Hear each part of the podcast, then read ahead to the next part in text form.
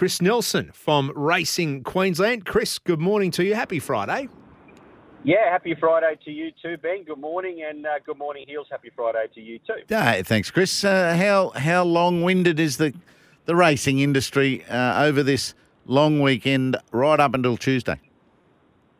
Yeah, it's uh, it's a busy weekend, of course, and and it, and it all uh, concludes at Beaudesert. We have a big meeting at Beaudesert on Tuesday, Ooh. which is a an annual Anzac Day meeting at Beaudesert. So it gets a good crowd, uh, plenty of celebrations and commemorations. Importantly, so that's the big uh, that's the big day. We used to have a meeting, I think, in Brisbane going back years ago, but um, don't too, have too many public holiday city meetings or metro meetings anymore. So this one's uh, taken off really well, Beaudesert, and uh, the locals get right behind it. Beaudesert on Anzac Day, but tomorrow it is all at Doomben. Yeah, we've got a cracking day at Doomben tomorrow. We've got nine races. Looking at the weather, it looks pretty good. We might get the odd shower here and there, but it's not going to make too much difference, so I wouldn't think. And we finish the day with three listed races. Uh, the Princess Handicap is or is race seven, and that's for the um, it might actually be Princess Stakes. Stakes, yep. Uh, that's for the fillies. Yeah, that's uh, for the fillies who are heading towards the Oaks Heals. So a bit of a starting point for some of those. Hopefully they'll make the Oaks. Uh, we've got the Tails handicap for the open horses, but then the last race is an absolute cracker. The Mick Dittman Plate for the three-year-olds. We've been waiting for this race uh, for some time. We see Golden Boom, Chinny Boom. They go off against each other. Plus we've got a lot of other horses uh, quite capable of knocking them over, including a few from uh, from interstate. So the best has been saved to last. Yeah, for twice in a row. What is this? Is you know the last race going to be our feature? Is that a, a little indicator?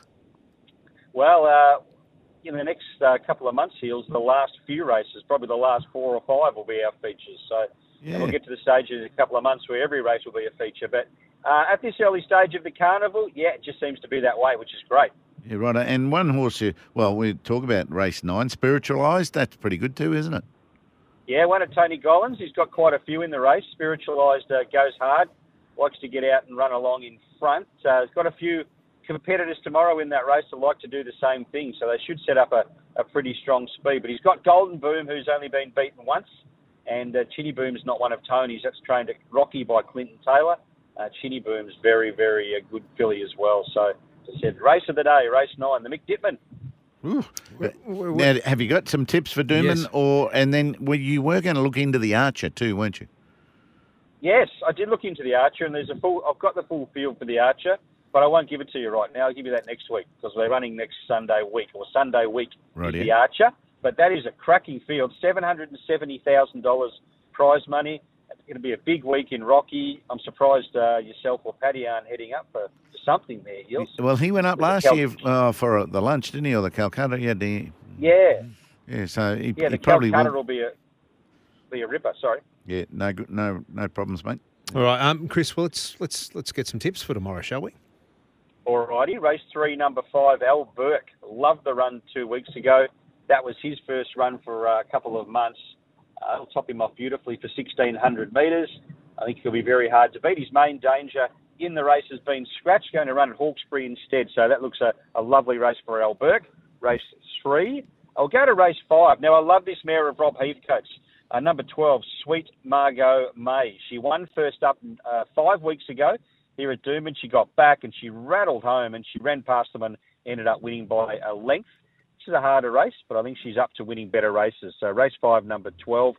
They're my two for the day, guys. Um, that last race, Mm. uh, the Mick Dittman, I've gone with Lady Laguna, number eight, because I think she'll get a lovely run just off those leaders. But there's a horse in there by the name of Bazik Heals Yeah. uh, down near the bottom. Yes. Another one of Tony Gollan's. I would suggest that at the price, have a few dollars each way because she is very, very smart, and then follow her through the carnival because I think she'll win a good race. And I've got to make it worth Tony Gollan's, you know, frustration with you. Where's Bazik? Where's Bazik? Where's Bazik? exactly. You've heard me. Yeah. Yeah, he's uh, he's just about blocked me, I think. yeah, so Bazik's out. And that last race, 428, race nine at Doomben. Yeah, that's it, Bazik. So keep Bazik. an eye on uh, on Bazik. Number one. 17 at odds carrying 55. Chris, thank you, mate. You have a good weekend. Good luck. Good punting. Queensland is racing. The action continues this week across the Sunshine State. You can find out more racingqueensland.com.au.